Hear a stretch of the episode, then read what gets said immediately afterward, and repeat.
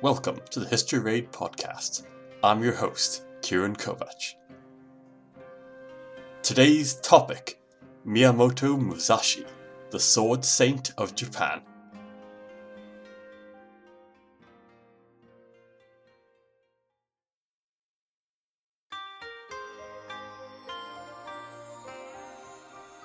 I feel like everyone who has studied history, particularly military history, has had this question cross their mind at some point. Who was the greatest warrior, or the greatest soldier, of all time?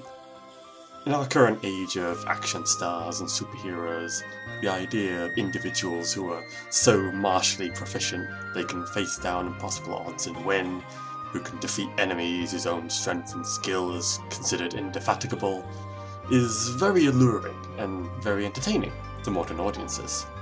Think of your John Wicks, your Arnie action heroes, and the whole host of premier superheroes and heroines. People can't get enough of these figures.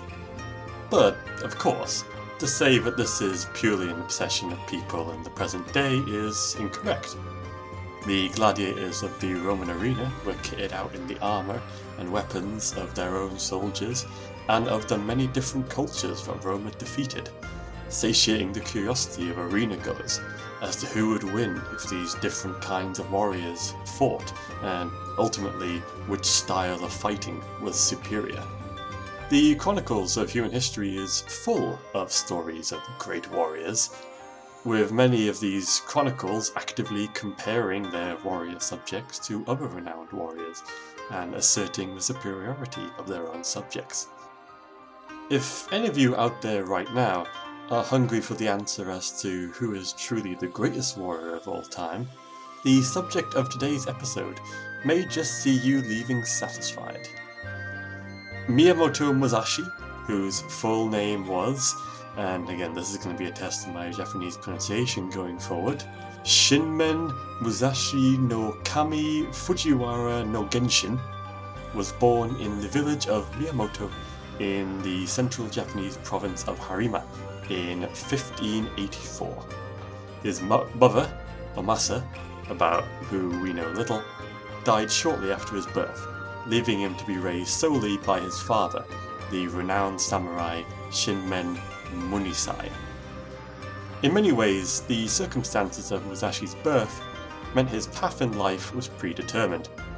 The society of feudal Japan was heavily caste based. While a strict division between the different classes and a lack of opportunities for social advancement was not unusual in feudal societies, Japan's feudal system had a pronounced spiritual element to it, somewhat akin to the Indian caste system, that saw social mobility cast as something of an abomination. A Japanese peasant born into the peasant class would see any effort to advance upwards into the samurai warrior class result in mockery and attempts on their life. Conversely, a samurai who laid their weapons down and became a merchant, a profession whose practitioners were ranked even lower than peasants, would be regarded with intense contempt if their heritage was ever discovered. From birth, Musashi was destined to be raised as a samurai warrior, and he was born in a seemingly aus- auspicious time for his caste. Since 1467, Japan had been in a state of near constant warfare.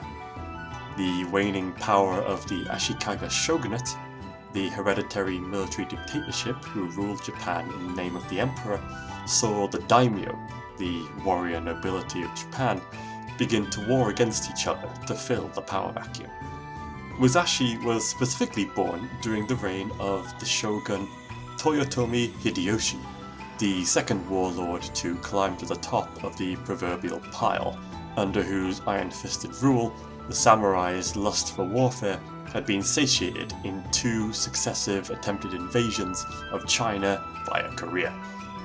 This so called Sengoku period of civil instability and foreign military adventures would last until 1615 and would be regarded as the golden age of the Japanese samurai, with their services in great demand, their prestige and wealth reaching newfound heights.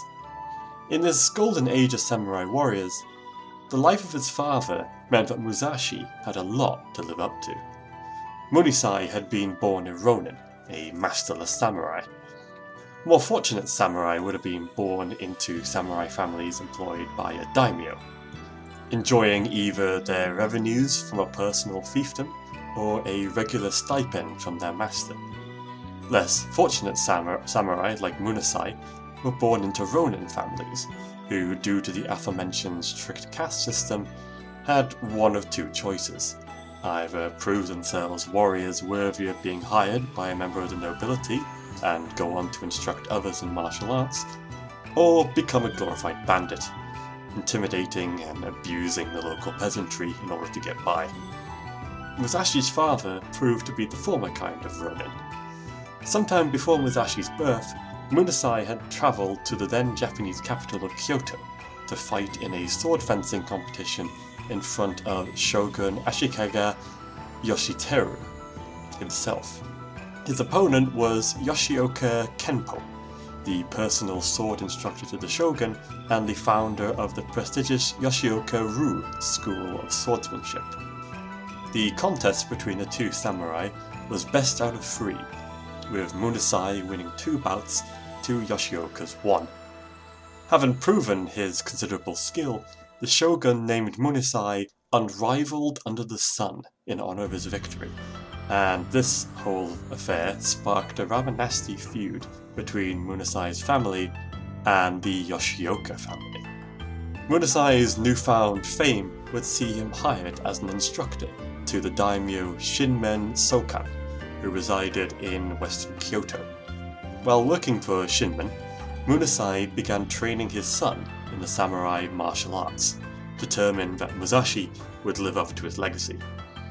From what we know about their relationship, Musashi got along very poorly with his father from a young age. Munasai's training was very brutal. Think J.K. Simmons in Whiplash, only with weapons, considerably more physical violence, and instead of Miles Teller, you have a boy under the age of 10. It is believed that Munasai's regular transgressions from rigor into outright abuse was partly a result of Musashi's habit of talking back to his father and criticizing his father's techniques, a defiant and headstrong attitude he would display for much of his life. Around the age of 9 or 10, the antagonism between Musashi and his father would climax, with Munasai throwing a dagger at his son's head. When Musashi dodged the lethal, lethal projectile, Munasai threw him out of their house, effectively disowning him. Musashi would travel westwards to the village of Hirafuku, where his uncle Dorin, a local priest, took him in. Dorin would teach Musashi how to read and write, as well as the principles of Buddhism, Musashi having previously only learned how to fight. Skills he would continue to practice away from his uncle. From this point onwards, we'll be getting into the really juicy history of Musashi's samurai career, and I feel it is necessary to throw in a disclaimer. While Musashi's fame means he is a well documented individual, the exact details of his life, and more specifically, his incredible deeds and achievements, are debated to this day. To begin with, much of what we know about Musashi either comes from his own writings or from those who were students of Musashi later in life. As such, everything from this point forward should be taken with a pinch of salt. In 1596, Musashi would fight his first duel at the ripe old age of 13.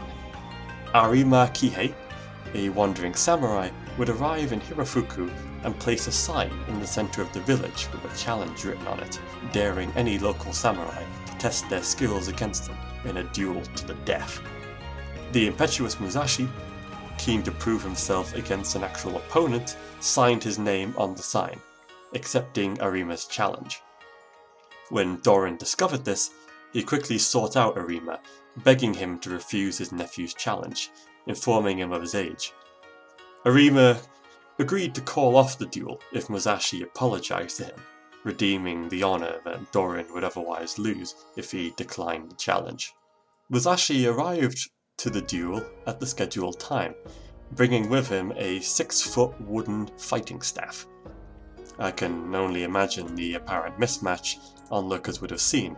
A boy barely in his teenage years, wielding a practice weapon taller than he was, facing down an adult samurai armed with a sword.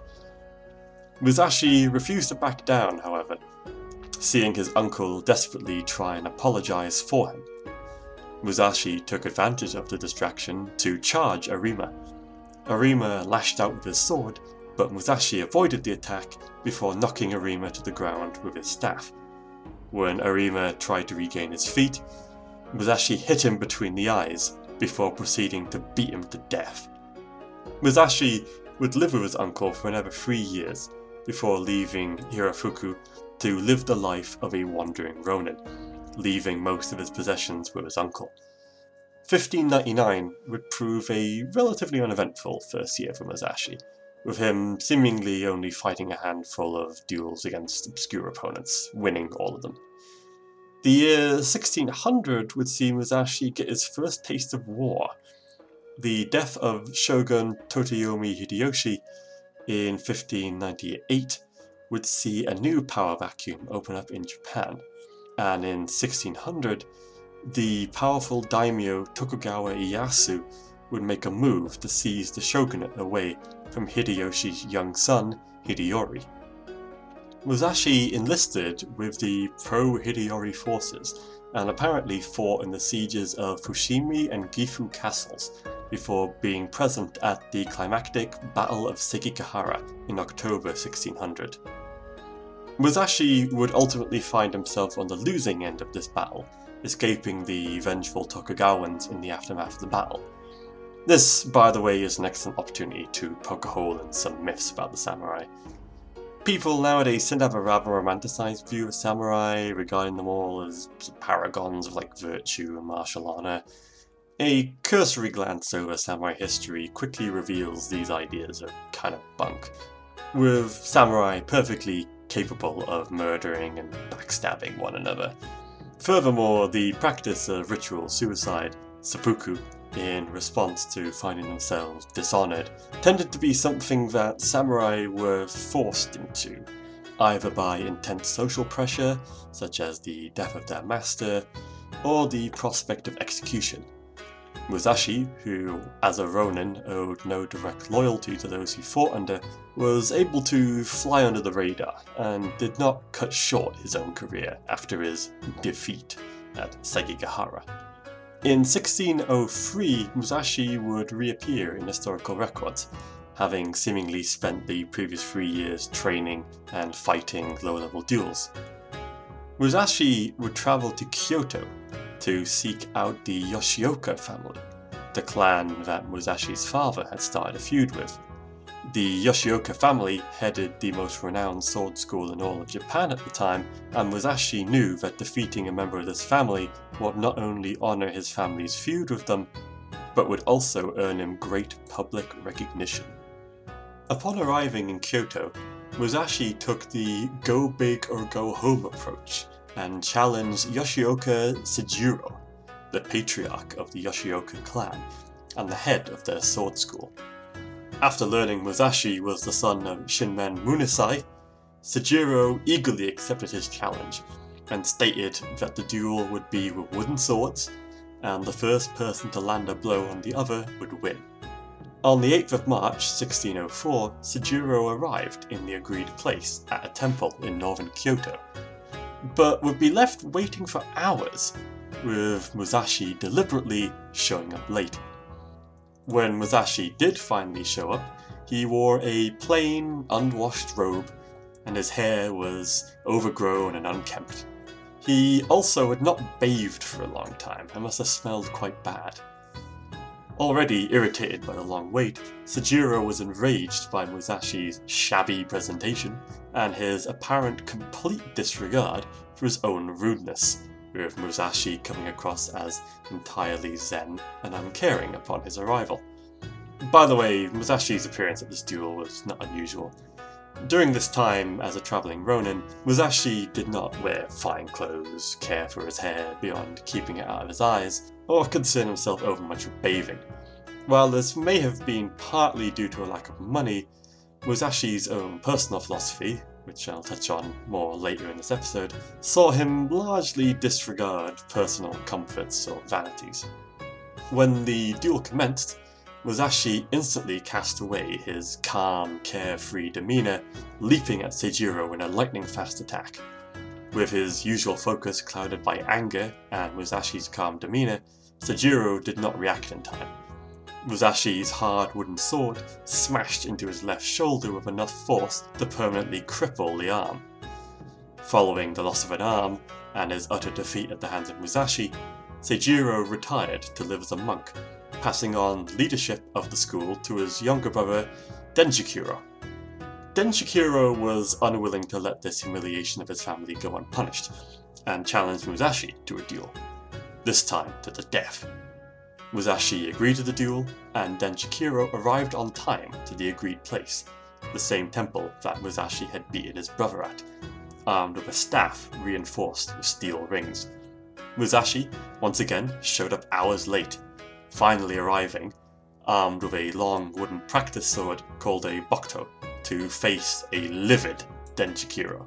Quick aside here, Musashi did own a katana longsword and a wakizashi shortsword, the two weapons all samurai were supposed to carry. His decision to wield the Bokuto to this duel, and many others, was seemingly part of the psychological mind games that Musashi played with his opponents, with his opponents becoming overconfident when facing such a weapon, failing to appreciate the level of blunt force that Musashi could inflict until it was too late. Expecting Musashi to try and catch him off guard, as he had done with his older brother, Denjikuro charged Musashi in a furious rage.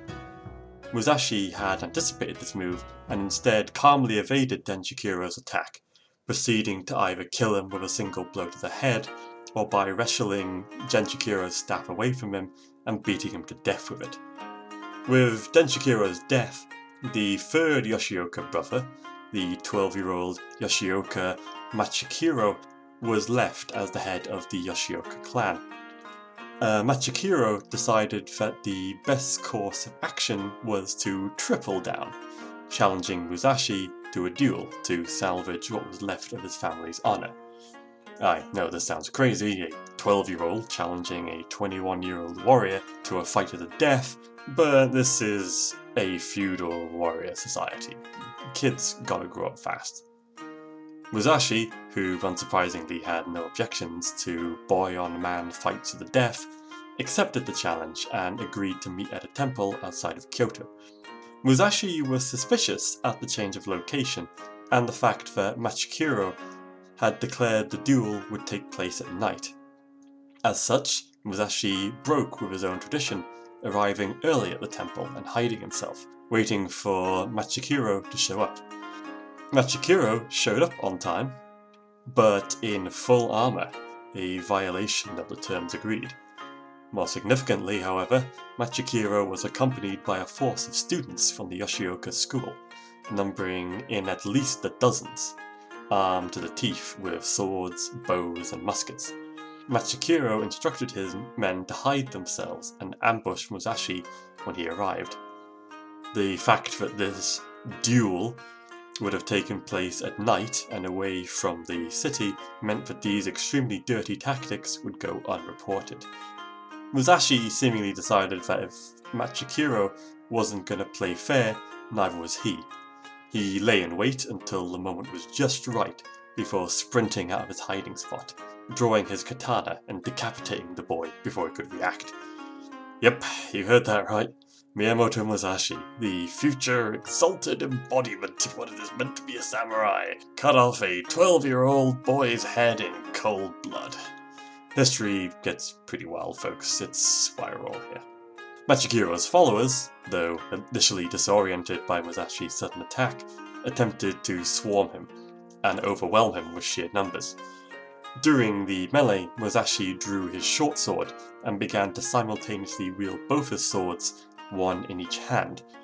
This is believed to be the genesis of one of Musashi's most famous legacies, the Niten Ichi Ryu, or the School of the Strategy of Two Heavens as One sword fighting technique. Quick aside, as you may be aware, the dual wielding of swords is a fairly common occurrence in popular media. Just off the top of my head, the Star Wars universe and like various action role-playing games like Skyrim feature characters fighting with a sword in each hand, often as a badass hero moment. It also seems to be a rather intuitive way of fighting, doesn't it? Double the weapons means doubling both your ability to attack and defend yourself, right? Historically, however, warriors fighting with a weapon in each hand was very uncommon, with such an approach having two major drawbacks. Firstly, to wield a single weapon effectively requires a great deal of focus, dividing your attention between two different weapons, often going in two different directions, and attempting to simultaneously attack and block, would likely result in ineffective flailing. Secondly, wielding a weapon in each hand means that you can only put the strength of one arm and the weight of half your body into an attack, meaning that even if you hit an opponent, the wound you inflict will likely be insignificant. At the same time, if an opponent is swinging or thrusting a weapon at you with their full strength and weight behind it, an attempt to block or deflect the blow with a single weapon would likely see the force of the blow knock your weapon aside or out of your hand entirely. However, this isn't any old swordsman we're talking about now, is it? This is Miyamoto Musashi, a guy who apparently did have both the focus required to essentially have his razor sharp mind in two places at once, and also the physical strength to inflict telling wounds and block strong attacks. Regardless of whether this was a technique that Musashi had been developing, or a desperate action in a desperate situation, Musashi's whirlwind of steel allowed him to cut his way through the Yoshioka men, making it back to the safety of Kyoto. Word of Musashi's deeds quickly spread through the city, and the reputation of the Yoshioka school never recovered. Musashi had become a legend virtually overnight. Following this series of duels, Musashi left Kyoto to seek out the monks of the Enkoji Temple, monks who were renowned as masters of fighting with a spear. Quick note here despite the pacifistic preachings of Buddhism, not all Buddhist monks are pacifists. In some cases, such as the Shaolin Temple in China, Monks became proficient in martial arts as a response to bandits and others who sought to steal the wealth of Buddhist monasteries. In the case of Japan, the origin of the Sohei warrior monks was in several vicious political disputes between different monasteries that escalated to the point that monasteries began to form their own private armies. In fact, during the early 16th century, there was a number of monasteries which actually, through their private armies and wealth, wielded a great deal of power, until they were rather brutally brought to heel by the shogun Oda Nobunaga. When Musashi arrived at the Enkoji temple, he proved himself to the monks by defeating their finest warrior in a non-lethal duel. Impressed by Musashi's skill, the head monk, Tada Hanzaburo, gave Musashi his first teaching job, asking him to instruct his grandson in the use of the sword. Musashi would stay at Enkoji Temple for about a year. What Musashi was up to between 1605 to 1612 is unclear. Some sources say Musashi embarked on a musha shugyo, a formal warrior pilgrimage where he wandered across Japan, seeking adventure, glory, and honor. During this journey, he supposedly killed the famed samurai Shishido Baiken, a master of the Kusarigama, a sickle-like blade attached by a chain to a heavy iron weight. Musashi also supposedly encountered and fought a non-lethal duel against another up-and-coming samurai by the name of Muso Gonosuke. What I'm going to say next should be taken with a huge pinch of salt, for the reasons I have previously stated, and those I'm about to state, but I think this is interesting to include. While Musashi would claim later in life to have fought over 60 duels and not lost a single one, future disciples of Muso Gonosuke would claim that following his defeat at Musashi's hands, Gonosuke would develop a stick fighting technique designed to be the ultimate counter to opponents armed swords. He would apparently prove the efficacy of his technique by defeating Musashi in a rematch. Naturally, this apparent stain on Musashi's record was furiously denied by chronicles of Musashi's own life, and we can't know for certain here who is telling the truth, if Musashi or Gonosuke even met at all. An alternative, if somewhat boring telling of Musashi's life between 1605 and 1612 was that he returned to Kyoto and opened up his own dojo. His considerable renown at this point saw him supposedly flooded with students who further spread his legend and his technique of fighting with two swords across Japan. In 1612, at the age of 30, Musashi would fight his most famous duel. His opponent was Sasaki Kojiro, a highly renowned swordsman who fought his duels with a nodachi. The nodachi is a long and heavy sword originally designed to sever the legs of horses in battle and was generally considered impractical for one-on-one duels. Sasaki apparently had the skill to overcome these difficulties, and found that the length of the sword allowed him to catch opponents off guard, with him being able to hit them at a distance they were not familiar with. His prowess as a duelist saw him earn the title the Demon of the Western Provinces. Musashi and Kojiro agreed to fight on the small island of Funajima on April 13th, as is to be expected at this point, Musashi showed up hours late, having hired a local fisherman to row him out to the island when he felt the time was right. On his ride over, Musashi took a spare oar and carved it into a wooden sword of considerable length. When Musashi arrived, he continued his psychological mind games.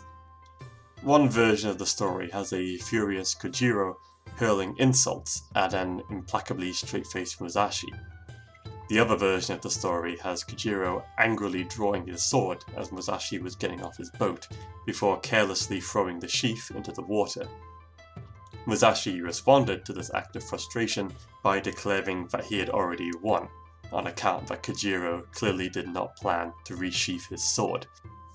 When the duel commenced, Kojiro tried to use the length of his sword to his advantage, but Musashi's footwork saw the attack narrowly miss. Musashi then retaliated, his crude wooden sword deliberately carved to be slightly longer than Kojiro's sword, turning his own tactic against him.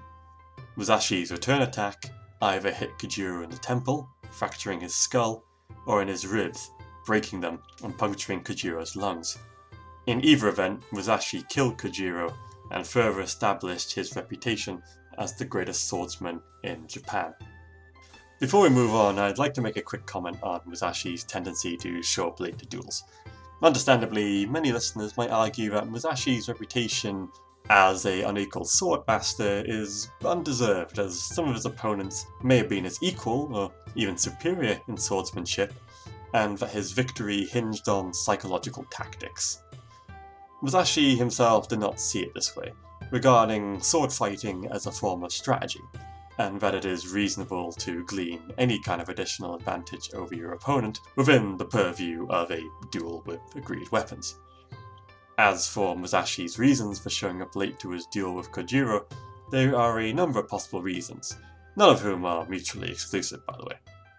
Firstly, he may have been trying to anger and unnerve Kojiro, as he had done with the Yoshioka brothers. Secondly, some accounts of the duel describe Kojiro missing his attack due to the sun being in his eyes. Musashi may have arrived at a time when the sun was low in the sky and maneuvered Kojiro into a position where the sun would be in his eyes. Finally, Musashi may have timed his arrival to coincide with the turning of the tide. Kojiro was accompanied to Funajima by an entourage of his students and local officials to observe the duel. Musashi may have had the reasonable concern but after killing Kojiro, his entourage might try and avenge him, requiring Musashi to make a hasty escape on his boat. After a few years of further private teaching, Musashi would once again find himself marching off to war. In 1614, the new shogunate Tokugawa Ieyasu marched against Toyotomi Hideyori. Ieyasu had usurped Hideyori's right birthright to the shogunate, and now that Hideyori had come of age, Ieyasu came to see him as a threat.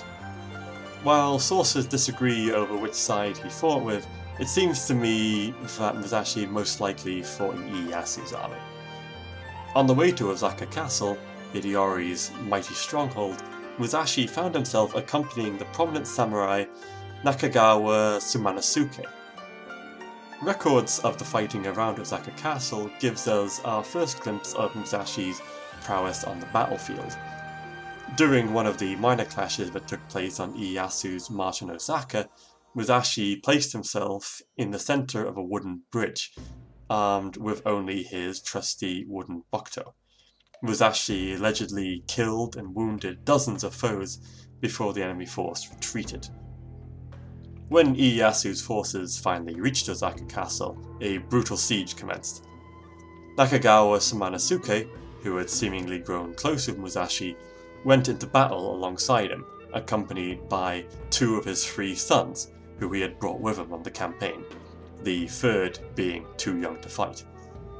While Ieyasu's forces would successfully take Osaka Castle in mid 1650, resulting in Hideyori's apparent suicide, Sumanosuke and his two eldest sons would be killed during the storming of one of Osaka Castle's many gates, leaving his youngest son, Mikinosuke, without a family. Musashi, possibly with the permission of a mortally wounded Sumanosuke, adopted Mikinosuke. Following the Ozaki campaign, Musashi would find himself in the service of the daimyo Ogasawara Tadanao. It would be during this time that Musashi would reveal himself to be something of a Japanese Renaissance man, and this is a big reason why Musashi would be so highly regarded after his death. You see, Japanese samurai weren't just expected to be warriors, they were also expected to display cultural virtues and artistic abilities. For example, the traditional Japanese tea ceremony initially conceived by Buddhist monks, was popularized by samurai. Also, samurai committing ritual suicide were expected to write a so called death poem before they killed themselves, the quality of which would become a major part of their legacy. Musashi's official job title, while in Tadanao's service, was Construction Supervisor, his job being to oversee the construction of Akashi Castle, Musashi took to this task with great enthusiasm, with the castle being constructed in a single year. Remarkably fast work for the time. During the construction, Musashi was apparently a meticulous micromanager, signing off on the placement of every stone and the planting of every tree, ensuring that the castle would be both formidable and majestic. Musashi would not neglect his martial skills during this time, continuing to instruct students apparently advertising himself as a specialist in the use of throwing stars, demonstrating the breadth of his skills in martial arts. In 1617, Musashi and his son travelled to Himeji Castle to visit its lord, Honda Tadamasa. Musashi and Tadamasa had both fought at Osaka Castle and had become friends. Musashi requested that his friend grant his son Mikinosuke a position within his household to kickstart his own samurai career. Tadamasa agreed, making Mikinosuke a page to his eldest son Honda Tadatoki. The next nine years were uneventful for Musashi and are believed to have been the happiest of his life. He would spend six years traveling around Japan before finding himself in the new Japanese capital Edo, modern day Tokyo. While in Edo, he befriended and spent much time with Hayashi Reizen, a Confucian scholar and advisor to the new shogun Tokugawa Hirotada. Perhaps uh, at Reizen's urging, Musashi applied to become the new swordmaster to the shogun, but ultimately failed. While in Edo, he also adopted his second son, Miyamoto Iori, the orphan son of a local samurai. In 1626, tragedy would strike the Miyamoto family. After a long battle with tuberculosis, Honda Tadatoki died. By the time of his death, Musashi's son, Mikinosuke, had come of age and was serving as a retainer to Tadamasa. With Tadamasa's death, tradition demanded that Mikinosuke kill himself. Mikinosuke was given a short period of time to put his affairs in order, time he used to travel to Edo to meet his new brother and inform his father of his imminent suicide. Musashi was apparently grief-stricken for a year, leaving Edo in 1627 for the town of Akashi, the local lord Osowagawa Tadazane having invited him to design the gardens for his new castle. While in Akashi, Musashi looked to secure the future of his second son Iori. Apparently Iori wasn't much of a swordsman, something which Musashi admitted to Tadazane, but was diligent and hardworking. In 1628, Tadazane agreed to take Iori into his service. Iori would prove to be a very, very talented retainer, and by 1637 he had risen to the prestigious rank of chief retainer, Ogasawara Ta- Tadazane. Yeah, I'm very confident I'm mispronouncing that name, but hey, the show must go on. When Tadazane moved to the southern Japanese island of Kyushu in 1634, Musashi followed him so he could be close to Iori settling in the town of Kokura. While in Kokura, he opened another dojo and instructed both students and masters in the art of fighting with two swords. It is also believed that during his time in Kokura, Musashi fathered his only biological child, a girl called Tachibana Minehira. The identity of the child's mother is unknown, and Minehira tragically passed away when she was only three years old. Her death apparently rendered Musashi inconsolable, his grief so passionate that even Musashi's own students felt it was unbecoming of him. Musashi would bury his daughter in an unknown spot and would refuse to speak of her for the rest of his life. This, by the way, is why I kinda love Miyamoto Musashi. Even if only half the stories about this guy are true, this guy was one of the scariest fighters to ever live. That aside, in the writings about him, you can't help but see his softer side coming through.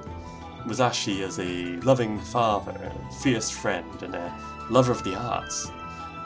It would seem that much of the fire that had driven Musashi in his younger years had ebbed after his duel with Kojiro and the death of his first son. At this point in his life, Musashi only fought non lethal duels, and he would continue to only fight non lethal duels for the rest of his life. In fact, during his later years, Musashi apparently forsook carrying swords in public, carrying only a sturdy wooden staff. In many other ways, however, Musashi was still the same. Even as a renowned, well off swordmaster, Musashi continued to wear his plain, tatty robes and would rarely bathe. Even though he was in his 50s, Musashi would continue to prove himself in duels during his time in Kokura. A notable duel Musashi fought was against a renowned spearmaster by the name of Takeda Matabe. Musashi and Matabe fought in a, a formal duel in the presence of Ogasawara Tadazane, Musashi armed with two wooden swords, and Matabe with a bamboo spear. Matabe successfully fended off two assaults by Musashi, but ultimately failed to prevent Musashi from hitting him a third time. Musashi would state that during this third assault, Matabe's spear had touched him in the leg, making the duel a technical draw and a possible stain on Musashi's unbroken winning streak. However, it is noted that no one present at the duel saw Matabe's touch, so it is possible that Musashi had taken a liking to Matabe and was dabbling in some white lies. Musashi would achieve a much more decisive win during the same period against a wandering ronin called Takagi Umanosuke. Takagi faced Musashi armed with a tachi longsword, while Musashi had only his twin wooden swords. Musashi evaded Umanosuke's opening lunge striking him hard in the face with his counterattack. Umanosuke was knocked backwards in a daze, and with lightning speed, the aging Musashi dashed forward, thrusting his thumb into Umanosuke's chest, his solar plexus specifically, sending him sprawling backwards onto the floor to the amazement of onlookers. Musashi would embark on his third and final military campaign in 1638. The arrival of Catholic missionaries in Japan in 1549 had seen many Japanese lords and commoners convert to Christianity, the center of Japanese Christianity becoming the island of Kyushu. While Japan remained embroiled in conflict, the presence of Christians was grudgingly tolerated by wider Japanese society. The wealth and weaponry the trade with Portugal and Spain provided being too valuable to be worth endangering over religious matters.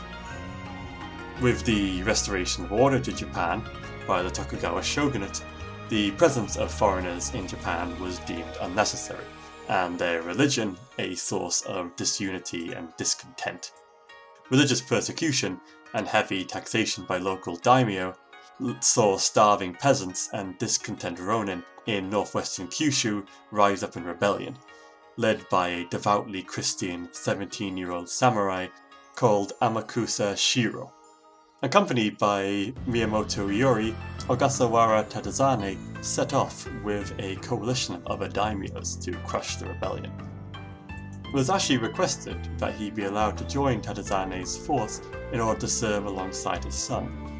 Tadazane agreed, signing Musashi as part of an escort for his elder son Nagatsugu.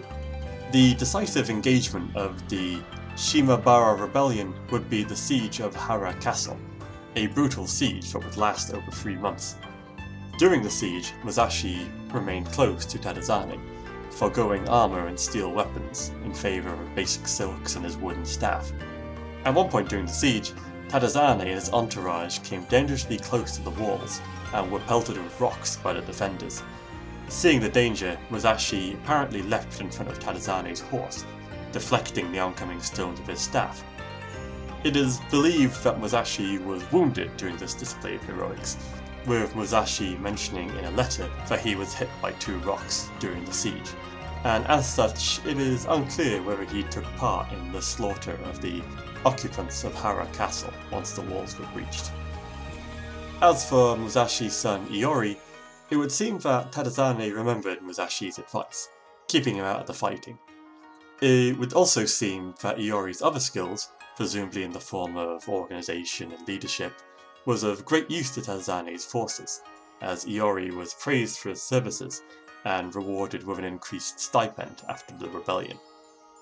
In 1640, at the age of 56, Musashi entered the service of the daimyo Hosokawa Tadatoshi. Tadatoshi honoured Musashi with 17 retainers of his own and Chiba Castle as his personal residence. This, in essence, marked Musashi's retirement, with Musashi shifting his focus towards writing and other creative pursuits such as painting and calligraphy, several examples of which you can still find in Japanese art museums today. I really recommend looking up some of Musashi's art. It's quite beautiful, and it's obvious that Musashi applied the same level of focus and diligence to his artwork as his swordsmanship. However, it would ultimately be in his writings that Musashi really looked to secure his legacy. His first book was called 35 Instructions on Strategy that he wrote for his master, Tadatoshi, in 1641. By the way, when Musashi talks about strategy, what he is talking about is warfare very broadly. He's both talking about the individual skills of a warrior and the ability of a warrior to command troops on the battlefield and fight an opposing army. When Musashi began to suffer from a neurological disorder in 1642, he likely realized he didn't have much time left to secure his legacy. To ensure he could focus fully on his work, he retired to a cave in 1643 to finish his writings. In early 1645, Musashi finished his seminal work, the Book of Five Rings. At this point, it is believed he was dying for lung cancer. At the beginning of June 1645, he finished writing his final work, The Way of Walking Alone.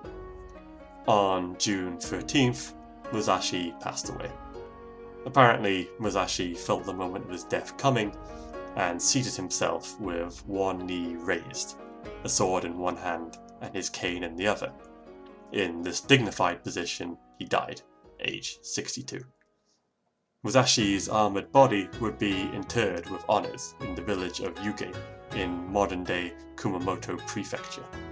Nine years after Musashi's death, his son Iori would erect a monument on Temokiyama Hill, overlooking the site his father had won his famous duel against Sasaki Kojiro. When Iori passed away in 1678 at the age of 66, presumably after a peaceful and prosperous life, his body was buried alongside the monument in honour of his father. Before I wrap up Miyamoto Musashi's story, I would like to talk a little bit about two of his writings, starting with the Book of Five Rings. The Book of Five Rings is a book some listeners might have been aware of even before listening to this podcast. It is essentially an elaboration on his previous work, 35 Instructions for Strategy, where Musashi tries to elaborate on his beliefs regarding strategy and includes some additional commentary. The book's name is derived from the fact that the work is split into five different books. Although the complete work itself is only about 43 pages long, so it is easy to regard each book as simply a chapter. The first book is The Book of Earth. It serves as an introduction to Musashi's overall thinking on what it means to be a warrior. Uh, specifically, Musashi utilizes his knowledge of construction to draw comparisons between an effective carpenter and an effective warrior, making note of such things as the importance of the carpenter taking good care of his tools and following closely the instructions of his foreman. The second book is the Book of Water. Musashi spends this book talking about the relationship between spirituality and strategy through a Buddhist lens, and elaborates on his twin sword fighting style. Specifically, Musashi talks through the basics of how you should stand in combat, how you should look at the enemy, and how you should move your feet. He then walks the reader through a number of different combat scenarios and combat techniques to successfully respond with in each scenario. The third book is The Book of Fire. Musashi dedicates more time talking about ideas of strategy that can be applied in battle here, not just duels. In both arenas, Musashi places a great deal of emphasis on the importance and utility of good timing. The fourth book, which is personally my favourite part of the whole work, is The Book of Wind. This book sees Musashi critique other contemporary schools of sword fighting in comparison to his own. Musashi's cutting, and yes, that is a pun, and blunt commentary, which again I suppose in the context of a guy who mostly uses a wooden sword can also be considered something of a pun, is quite entertaining in my opinion. It is interesting to note that in these first four books, Musashi frequently ends sections by instructing the reader to conduct further research and carry out extensive training in these ideas and techniques themselves. Essentially, while Musashi realizes the potential value of his combat experience and styles of fighting, in writing his book he was very conscientious that simply reading about how to be an excellent swordsman or a general makes for a good introduction, but practice and experience is what really matters at the end of the day. Musashi finishes his work with The Book of the Void. Despite the somewhat ominous name, this book is only one page long, with it essentially involving Musashi esoterically bookending the whole work, emphasizing that students of strategy must learn to understand and comprehend what they cannot currently understand or comprehend. The Book of Five Rings became very influential after Musashi's death. Many of you might have heard of Bushido, the way of the warrior, a set of ideas of how samurai should conduct themselves, somewhat akin to European chivalry. Would it surprise you to learn that despite samurai having been around from at least the 10th century, the concept of Bushido didn't exist until the 17th century? There were certain influential traditions and literary musings on what it meant to be a samurai before the 17th century, but it was only in the 17th to 19th century so called Edo period of Japanese history when Japan's isolationism and internal stability essentially saw samurai switch from being warriors to policemen and administrators, their efforts began to craft a cohesive identity for the samurai class and principles that would guide them in their conduct. Whether you choose to associate the idea of Bushido more with the romantic idea of samurai paragons, or Japan's brutal war crimes during the Second World War, much of our modern day ideas about Bushido comes from Miyamoto Musashi. The Way of Walking Alone by Miyamoto Musashi. 1. Accept everything just the way it is. 2. Do not seek pleasure for its own sake. 3. Do not, under any circumstances, depend on a partial feeling. 4. Think lightly of yourself and deeply of the world. 5. Be detached from desire your whole life long. 6.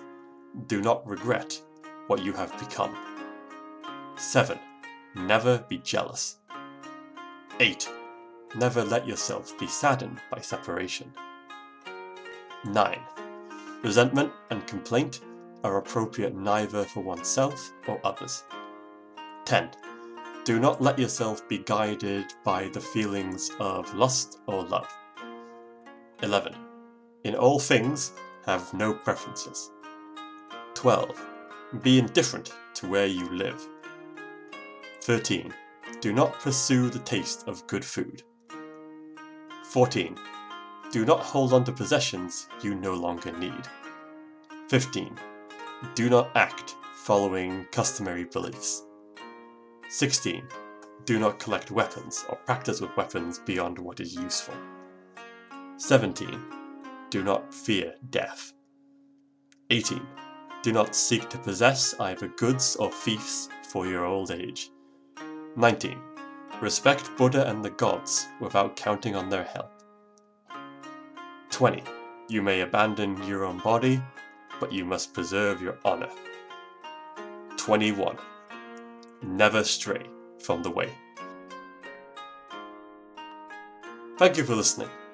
I hope you enjoyed this latest episode, and I hope you will continue to tune in for my future raids into history.